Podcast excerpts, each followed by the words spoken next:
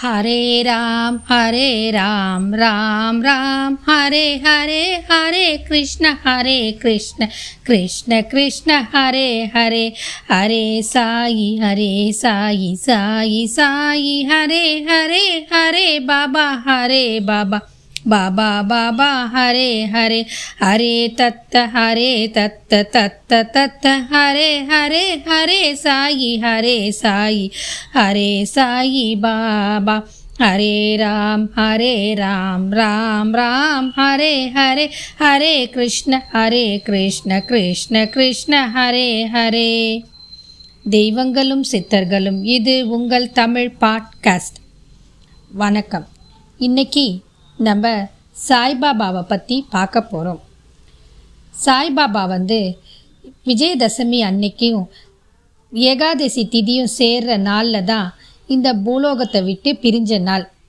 அவங்க இந்த பூமியில் தன் உடலை விட்டு பிரிஞ்சாலும் அவங்களோட ஆத்மா சூட்சம ரூபமாக நமக்கு இன்றைக்கும் அருள் புரிஞ்சிக்கிட்டு வருது. சாய்பாபா சித்தி அடைஞ்சி சுமார் நூற்றி இரண்டு ஆண்டுகள் ஆகுது. அப்படி நூற்றி இரண்டு ஆண்டுகள் ஆனாலும் அவரோட மகிமையும் அவரோட கருணையும் அவரோட தெய்வீக தன்மையும் அவர் அருள் புரியறதும் இன்றளவும் குறையலன்னு சொல்கிறத விட நாளுக்கு நாள் அதிகமாகிக்கிட்டு இருக்கு. அப்படிப்பட்ட ஒரு புண்ணிய மகானோட கடைசியில் என்ன ஆச்சு அப்படின்றத பார்க்கலாம். சாய் பாபாவுக்கு ஆயிரத்தி தொள்ளாயிரத்தி பதினெட்டாம் ஆண்டு செப்டம்பர் மாதம் இருபத்தெட்டாம் தேதி லேசான காய்ச்சல் வந்தது. அந்த காய்ச்சல் லேசாக இருந்தாலும் தொடர்ந்து மூணு நாள் இருந்தது. அதுக்கப்புறம் அவங்க நல்லா ஆயிட்டாங்க அவங்களுக்கு உடம்பு நல்லா ஆனாலும் மனசு ரொம்ப சோர்வாக இருந்திருக்கும் போலருக்கு. அதனால் சோர்வாகவே காணப்பட்டாங்க. இதுக்கு என்ன காரணம்னு பார்த்தீங்கன்னா சாய்பாபா தன் வாழற நாளில் தன் உயிருக்கு உயிராக ஒரு செங்கலை ரொம்ப பத்திரமா பாதுகாத்துக்கிட்டு வந்தாங்க. அதுக்கு காரணம் அந்த செங்கல் வந்து அவங்களுக்கு அவங்களோட குரு கொடுத்ததா சொல்கிறாங்க அந்த செங்கலை வச்சுக்கிட்டு தான் அவங்க படுப்பாங்க. அதன் மேலே தலை சாஞ்சி படுக்கும்போது அவங்களுக்கு ஒரு சந்தோஷம் ஆனந்தம் கிடைச்சதா சொல்லுவாங்க. தாயின் மடியின் சொர்க்கம் அப்படின்னு கூட சொல்லியிருக்கிறதா சொல்கிறாங்க இந்த செங்கல் என்ன ஆயிடுச்சுன்னா திடீர்னு ஏதோ ஒரு காரணத்தினாலே யாராலையும் உடஞ்சிடுச்சு. இதனால் அவர் மனசும் உடம்பும் ரொம்ப சோர்வடைஞ்சுது. அதனால் அவர் பலவீனமாக ஆயிட்டார். கடைசியில் பதினாறு நாட்கள் அவர் வழக்கமாக எப்போவுமே சாப்பிட்ற மாதிரி சாப்பிட்றதில்ல. பதினேழாவது நாள் தான் பாபா மகா சமாதி அடைஞ்ச நாள். அன்னைக்கு வந்து விஜயதசமி தினம். ஏகாதசி திதியும் சேர்ந்து இருந்ததுனால மிக மிக உயர்வான நாளாக கருதப்படுது. ஒருவேளை இதுக்கு தானோ என்னமோ பாபா இந்த நாளை தேர்ந்தெடுத்தாங்க. நமக்கு தெரியாது. சித்தர்களோட சூட்சமம் என்னன்னு நம்மளால் அறிஞ்சிக்க முடியாது.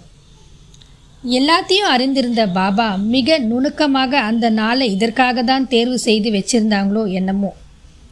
தன்னோட ஸ்துல உடம்புல இருந்து தன்னை பிரித்து கொண்டார் பாபா. இருந்தாலும் சூட்சம ரூபமாக இன்றளவும் நமக்கு அருள் புரிகிறார் பாபா. பாபா அதற்கு முன்னா என்ன செய்வார்னா ஆத்மா பிரிவது எப்படி என்பது ஏற்படும் என்பதையும் தனக்கு எங்கு எப்படி சமாதி அமைக்கப்பட வேண்டும் என்பதையும் பல தடவை பலரிடம் சூட்சமாக கூறியிருக்காரு பொதுவாக சித்தர்கள் வந்து நேரடியாக பேச மாட்டாங்க. சூட்சமமாக தான் கூறுவாங்க. அதை புரிஞ்சுக்கிற சக்தி நம்மளுக்கு இருக்கும். சில டைம் இருக்காத போயிடும். சுமார் ரெண்டு வருஷத்துக்கு முன்னாடி அதாவது ஆயிரத்தி தொள்ளாயிரத்தி பதினெட்டுக்கு முன்னாடி ரெண்டு வருஷம் ஆயிரத்தி தொள்ளாயிரத்தி பதினாறாம் ஆண்டு பாபா தன்னோட பக்தர்களுக்கிட்டேயும் நெருங்கியவர்களுக்கிட்டேயும் பேசும்போது என்ன சொன்னாங்கன்னா இன்னும் நான் ரெண்டு வருஷம்தான் இந்த இங்கே இருப்பேன். அதுக்கப்புறம் விஜயதசமி நாள் அன்னைக்கு இந்த எல்லையை விட்டு நான் கடந்து போயிடுவேன் அப்படின்னு சொல்லியிருக்கிறாங்க சூட்சபமாக இந்த எல்லையை விட்டு போயிடுவேன் இங்கேருந்து போயிடுவேன் இப்படின்னு பலவா மாதிரி சொன்னவங்கனால அவங்க கூட இருந்தவங்களுக்கு அது அவ்வளோவா தெளிவாக புரிஞ்சு கொள்ள முடியல. அது யாருக்கும் என்னன்னு புரியல. ஆனால் ஆயிரத்தி தொள்ளாயிரத்தி பதினெட்டில் அந்த பேச்சோட அவங்களுக்கு அர்த்தம் நல்லா புரிஞ்சுது.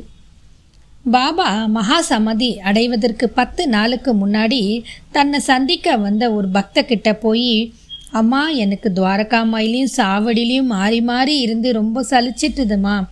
நான் ரொம்ப கலப்பாக உணர்றேம்மா. எனவே பூட்டி எனக்காக கட்டிக்கிட்டு இருக்கிற புதிய கட்டிடத்துக்கு போகலான்னு இருக்கிறேன்.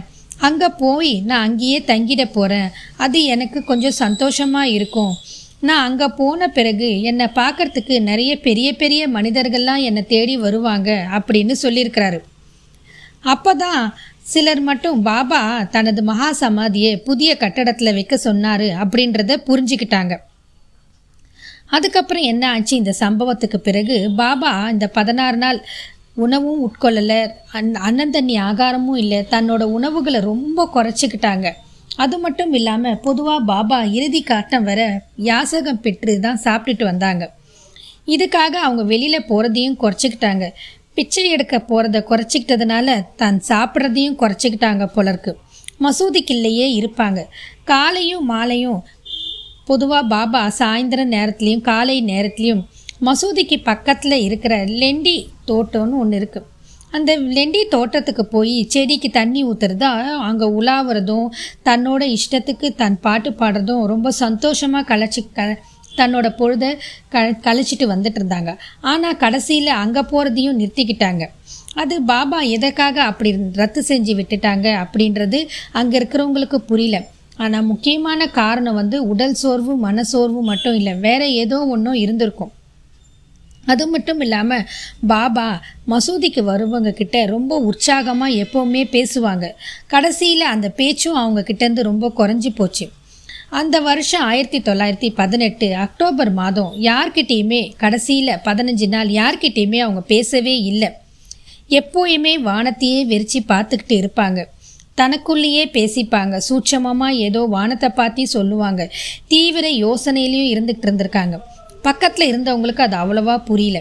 ஒரு நாள் பாபாவை பார்க்கறதுக்கு வாகே அப்படின்ற ஒருத்தர் வந்திருந்தார். அவர் பாபாவோட பக்தர்களில் ஒருத்தர். பாபாவுக்கு பிரியமானவரும் கூட. இவர் பாபாவிடம் அடிக்கடி வந்து ராம விஜய் என்ன புனித நூலை படித்து காட்டிட்டு போவார். அப்படி ஒரு முறை பாபா கிட்ட படித்து காட்டி பாபா ரொம்ப சந்தோஷமும் பட்டிருக்கிறாரு. இந்த முறை வாகே பாபாவை பார்க்கறதுக்கு தற்செயலாக வந்தாரோ அது இறைவனோட நாட்டமோ என்னன்னு தெரியல. அப்படி வாகை வந்தவுடனே வாகையை பார்த்ததும் பாபா ரொம்ப சந்தோஷப்பட்டார். காரணம் ராம விஜயத்தை படிக்க சொல்லி கேட்கணும் அப்படின்ற ஆனந்தம் அவருக்கு ரொம்ப இருந்தது. அதனால் அவர் வாகையை பார்த்து என்ன சொன்னார்? வாகா எனக்காக நீ ராம விஜயத்தை தொடர்ந்து படித்து காட்டேன் அப்படின்னு சொன்னார். இதை கேட்ட வாகை ரொம்ப சந்தோஷமாக இரவும் பகலும் தொடர்ந்து பாபாக்காக படிச்சுக்கிட்டே இருந்தார். பாபாவும் அதை கண்ணை மூடி கேட்டுக்கிட்டே இருந்தார். வாகை தொடர்ந்து படித்தார் சும்மா மூணு நாள்லேயே இந்த ராம விஜயத்தை ரெண்டு தடவை படித்து முடிச்சிட்டாரு. இருந்தாலும் ரா பாபா தொடர்ந்து படி தொடர்ந்து படின்னு சொல்லிக்கிட்டே இருந்தார். அவர் தொடர்ந்து கிட்டத்தட்ட பதினோரு நாட்கள் ராம விஜயத்தை விடாமல் படிச்சுக்கிட்டே இருந்தார். பன்னெண்டாவது நாள் என்ன ஆச்சுன்னா படித்து படித்து அந்த வாகையும் ரொம்ப களைச்சி போயிட்டார். அவரால் தொடர்ந்து நல்லா சரியாக உச்சரிப்போட படிக்க முடியல. இதன் காரணமாக அவரோட வாய் குளறியது. இதை பார்த்த பாபா ரொம்ப வெசனப்பட்டு வாகா போதும் வாகா நீ எனக்காக படித்தது படிக்கிறத நிறுத்திக்கோ அப்படின்னு சாந்தமாக சொல்லிட்டு மெதுவாக கண்ணை மூடிக்கிட்டார். ராம விஜயம் கேட்டுட்டு வந்த பாபா அதன் பிறகு அவருக்கு நெருக்கமாக ரொம்ப கூடவே இருந்தவங்க கிட்ட கூட பேசுறத நிறுத்திக்கிட்டாரு. குறைச்சிக்கிட்டாருன்னு சொல்கிறத விட நிறுத்திக்கிட்டாரு. அப்படி இருக்கும்போது தான் விஜயதசமிக்கு ரெண்டு நாளைக்கு முன்னாடி சாய்பாபா முன்னாடி ஏதோ கொஞ்சம் சாப்பிட்டுக்கிட்டு இருந்தவர் ரெண்டு நாளைக்கு முன்னாடி சுத்தமாக சாப்பிட்றதையும் நிறுத்திக்கிட்டாரு. ஆகாரம் எதுவுமே இல்லை நீர் எதுவுமே ப ப அருகவும் இல்லை. சுத்தமாக தன்னைத்தானே நிறுத்திக்கிட்டார். பேசுவதையும் நிறுத்திக்கிட்டாரு. ஆகாரம் சாப்பிட்றது நீர் அருந்துவது எல்லாத்தையுமே நிறுத்திக்கிட்டாரு.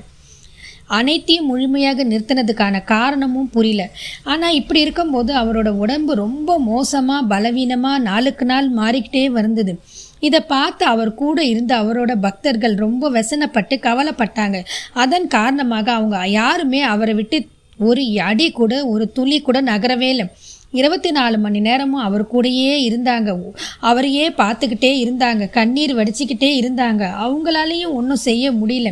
என்ன பண்ணுறது பாபா அஹ், உட உடல்நிலைக்கு என்ன காரணம் அப்படின்னு சாதாரண மனிதர்களால் புரிந்து கொள்ள முடியாது இல்லையா? அவங்கக்கிட்ட பாபா தாம் சமாதி அடையும் சரியான நேரத்தையும் சொல்லலை. ஆனால் அவங்களால கொஞ்சம் கொஞ்சம் புரிஞ்சுக்க முடியுது. ஏதோ ஒரு விபரீதம் நம்மளை சுற்றி நடக்க போகிறது ஏதோ ஒரு சீரடிக்கு கெட்டது வரப்போகுது அப்படின்றத மட்டும் அவங்களால உணர முடிஞ்சுது. ஆனால் பாபா தக்க தருணத்துக்காக காத்துக்கிட்டு இருந்தார் போல இருக்குது. விஜயதசமி அந்த நாளும் வந்தது. காலையில் வழக்கம் போல் அவருக்கு எப்போவுமே எடுக்கிற ஆரத்தி எடுத்தாங்க. மத்தியான ஆரத்தியும் பாபாவுக்கு நடத்தி முடிக்கப்பட்டது. கொஞ்ச நேரம் கழிச்சு மத்தியானம் ஆனதுனால சில பேர் அந்த மசூதியை விட்டு கிளம்பி போயிட்டாங்க. அவர் கூட இருந்தது காக்கா சாஹிப் தீட்சித்து பாபு சாஹிப் தீட்சித்து மஹல்சபதி ஐயா பாக்கோஜி ஷண்டே பாயாஜி அம்மா நானா சாஹிப் நிமோன்கர் ஷாமா லக்ஷ்மணன் பாபா ஷிண்டே இவங்கெல்லாம் அந்த மசூதியில் அவரை சுற்றி சூழ்ந்து நின்றுக்கிட்டு கண்ணீர் வடிச்சுக்கிட்டே இருந்தாங்க. அப்போ பாபா திடீர்னு வாயை திறந்து லக்ஷ்மிபாய் அவருக்கு ரொம்ப பிடிச்ச ஒரு பெண்மணி. அவங்கள கூப்பிட்டு இங்கே வான்னு சொல்லி கூப்பிட்டாங்க. சொல்லி கூப்பிட்டுட்டு அவர் பா அந்த லக்ஷ்மிபாயை பார்த்து என்ன சொன்னாங்கன்னா இது வரைக்கும் நான் உனக்கு எதுவுமே செஞ்சதில்லை. எதுவுமே கொடுத்ததில்லை. இந்தா பிடி அப்படின்னு கூறி தன்னோட கப்பனியில் இருந்து கையை துழவி அந்த கு- எடுத்து ஒரு அரு அஞ்சு ரூபாயை முதல்ல கொடுத்தாங்க. அதுக்கப்புறம் அந்த லக்ஷ்மி அம்மாவையே உத்து பார்த்துட்டு இருந்தாங்க. திருப்பி பிறகு தன்னோட பைக்குள்ள கையை விட்டு துழாவி இன்னொரு நாலு ரூபாயும் எடுத்து கொடுத்தாங்க. மொத்தம் ஒன்பது ரூபாயை கொடுத்தாங்க. என்னதான் வசதி வாய்ப்புகள் இருந்தாலும் என்னதான் பாசு காசு பணம் நம்மக்கிட்ட இருந்தாலும் பாபா கொடுக்குற காசு ரொம்ப புனிதமானது. அப்படின்னு உணர்ந்த லக்ஷ்மி பாய் பாபா கொடுத்த காசை ரொம்ப பொக்கிஷமாக வாங்கி தன்னோட கையில் கண்ணால் ஒத்திக்கிட்டு கையில் பத்திரமா வச்சுக்கிட்டாங்க. அதுதான் தன் வாழ்நாளின் மிகப்பெரிய சொத்தா நினைச்சாங்க அவங்க. அது மட்டும் இல்லாமல் இது ஒரு ரொம்ப முக்கியமான விஷயம். என்னன்னா இதுதான் பாபா தன் கையால் கடைசியாக கொடுத்த நாணயம். அந்த லக்ஷ்மி அம்மாவுக்கு தான் போய் சேர்ந்துருக்குது. கடைசியாக அவர் ஆசிர்வதிக்கப்பட்டும் கடைசி நபரும் அந்த லக்ஷ்மி அம்மா தான். இப்படியான ஒரு சிறப்பு அவங்களுக்கு தான் கிடைச்சிருக்குது. அத்தனை பேர் சூழ்ந்து இருந்தாலும் இந்த ஒன்பது நாணயங்களும் மிகப்பெரிய பரிசா பெற்று அவங்க பத்திரமா வச்சுக்கிட்டாங்க. இந்த கொஞ்ச நேரத்திலேயே வந்து மூச்சு நின்று போயிடும் அப்படின்னு யாருக்கும் தெரியாது. இப்படி இருக்கும்போது தன் உயிரையே வச்சிட்டு இருந்த ஒவ்வொரு பக்தரையும் அங்கிருந்தபடி அவர் உத்து பார்த்தாரு. அவருக்கு என்ன தோணித்தோ தெரியல. முதல்ல லக்ஷ்மி கிட்ட நீ போயிட்டு வாமா அப்படின்னு சொல்லிட்டார். பாபாவோட பேச்சை மீறி செய்யவே முடியாது. பாபாவுக்கு பிடிக்காதது ஒன்று தன் பேச்சை மீறி செய்கிறது அதனால் அந்த பணத்தை வாங்கிக்கிட்டு நாணயத்தை லக்ஷ்மி அம்மா அங்கேருந்து கிளம்பிட்டாங்க. அதுக்கப்புறம் ஒவ்வொருத்தரையும் அவர் உத்து உத்து பார்த்தாரு. ஒவ்வொருத்தரையும் அங்கேருந்து அகற்றிக்கிட்டே இருந்தார். ஒவ்வொருத்தரும் அவரோட உத்தரவுக்கு கேட்டுக்கிட்டு வசனத்தோடையும் கண்ணீரோடையும் அந்த இடத்த விட்டு போயிட்டாங்க. ஒரு சிலர் வந்து தனக்கு வேலை இருக்கிறதும் அதனால தான் நம்ம பாபா போக சொல்கிறாங்க நம்ம போய் நம்ம வேலையை கவனிப்போம் அப்படின்னு மசூதியிலிருந்து வெளியேறினாங்க. அப்புறம் கடைசியாக பார்த்தா அங்கே காக்கா சாஹிப் தீஷித்தும் பாபு சாஹிப் தீஷித் இவங்க ரெண்டு பேரும் தான் அந்த மசூதியில் ஒரு ஓரமாக அமர்ந்து ரொம்ப வசனமாக பேசிக்கிட்டு இருந்தாங்க. கொஞ்ச நேரம் அவங்களையே பார்த்துட்டு இருந்த பாபா அவங்க ரெண்டு பேரையும் அழைச்சி நீங்கள் ரெண்டு பேரும் போய் சாப்பிட்டுட்டு வாங்க. இப்போ நீங்கள் என்னோட சொல்கிற பேச்சை கேளுங்க. போய் சாப்பிட்டுட்டு வாங்க அப்படின்னு சொல்லி சைகையெல்லாம் அனுப்பிச்சி விட்டார். பாபா சொன்ன பிறகு அவரோட பேச்சை முயற முடியுமா?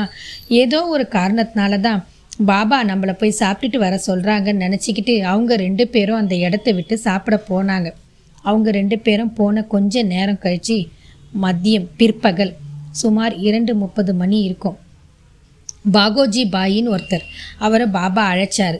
எப்பொழுதுமே பாபோஜி தான் பாகோஜி தான் பாபாக்கு கொடை பிடிக்க வருவார். பாகோஜி கொடை மட்டும் பிடிக்க மாட்டார். அவருக்கு இருந்த கடுமையான நோயால் பாதிக்கப்பட்டு பாபாவோட கருணையால் அது பூரணம் குணமடைஞ்சது. அதனால் பாகோஜிக்கு பாபா மேலே ரொம்ப பிரியம். காரணம் தனக்கு கடுமையான நோய் தோலில் இருந்தாலும் யாருமே அவரை சீண்டலை அவரை சேர்த்துக்கல. ஆனால் எல்லாரையும் எதிர்த்துக்கிட்டு பாபா அவரை தன்னோட சேர்த்துக்கிட்டு அவர் தோல் நோயை குணம் அடைச்சதுனால பாபா மேலே அவருக்கு அதீத பற்று பாசம் எதுக்கும் மேலே சொல்லக்கூடாத ஒரு அன்பு. அதனால் அவர் எப்போவுமே பாகோஜி பாபா கூட தான் இருப்பார். பாபா வெளியில் போகும்போது அவர் கூடயே கொடை பிடிச்சிக்கிட்டு போகக்கூடிய ஒரு புண்ணிய ம மகானுக்கு கொடை பிடிக்கிறதுக்கான பாக்கியம் இந்த பாகோஜிக்கு தான் கிடச்சிருக்குது. இவர் என்ன செஞ்சார்? பாபா அந்த பாகோஜியை அழைச்சி எ- அவர்கிட்ட போய் பூட்டியின் புதிய கட்டிடத்துக்கு என்னை அழைச்சிட்டு போங்க.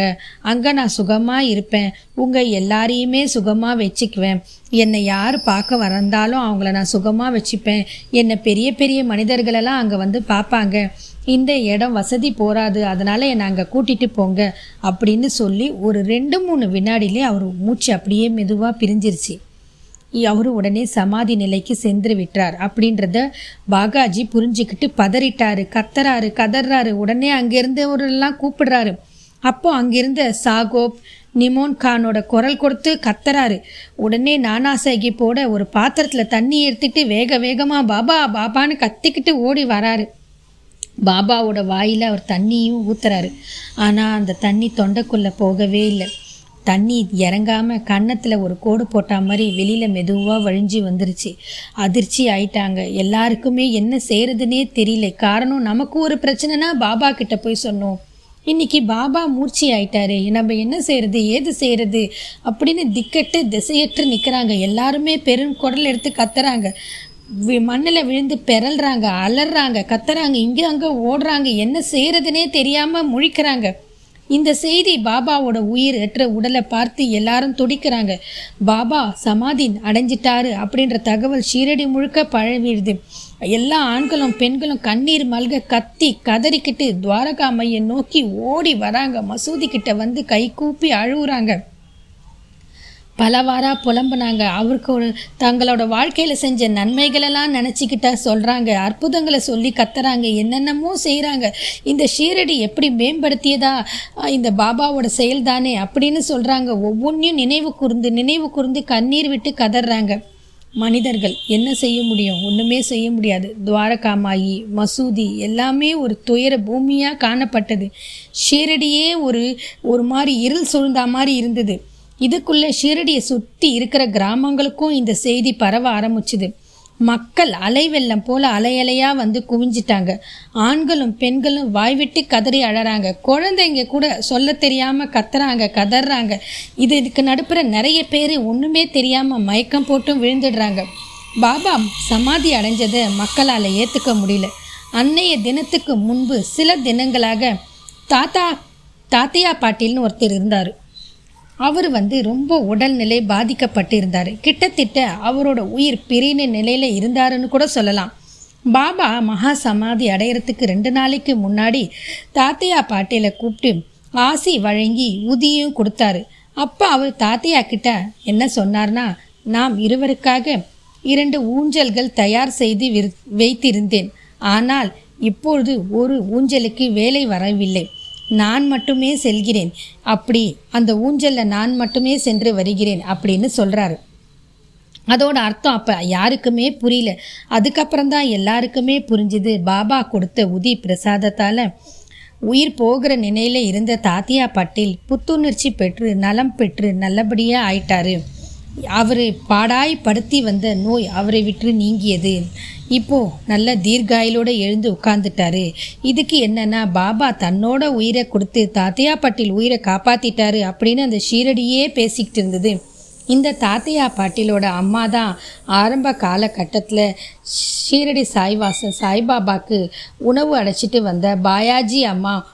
ஒருவேளை அந்த அம்மாவுக்கு நன்றி கடன் செலுத்துறதுக்காக இப்படி இருந்ததோ என்னவோ தெரியல என் எதுவோ ஒரு காரணம். ஆனால் இன்று பாபா மகா சமாதி அடைந்த நாள். இப்போ ஆய் ரெண்டாயிரத்தி இருபதாவது வருஷம். இது நூற்றி இரண்டு ஆண்டுகள் ஆன நாள். இந்த நாளை நம்ம பாபாவை நினச்சி அவர் சொன்ன பொன்மொழிகளை மனதில் ஏற்றுக்கிட்டு அவருக்கு பிடிச்ச மாதிரி நம்ம வாழ்க்கை பாதையை அமைச்சிக்கணும்.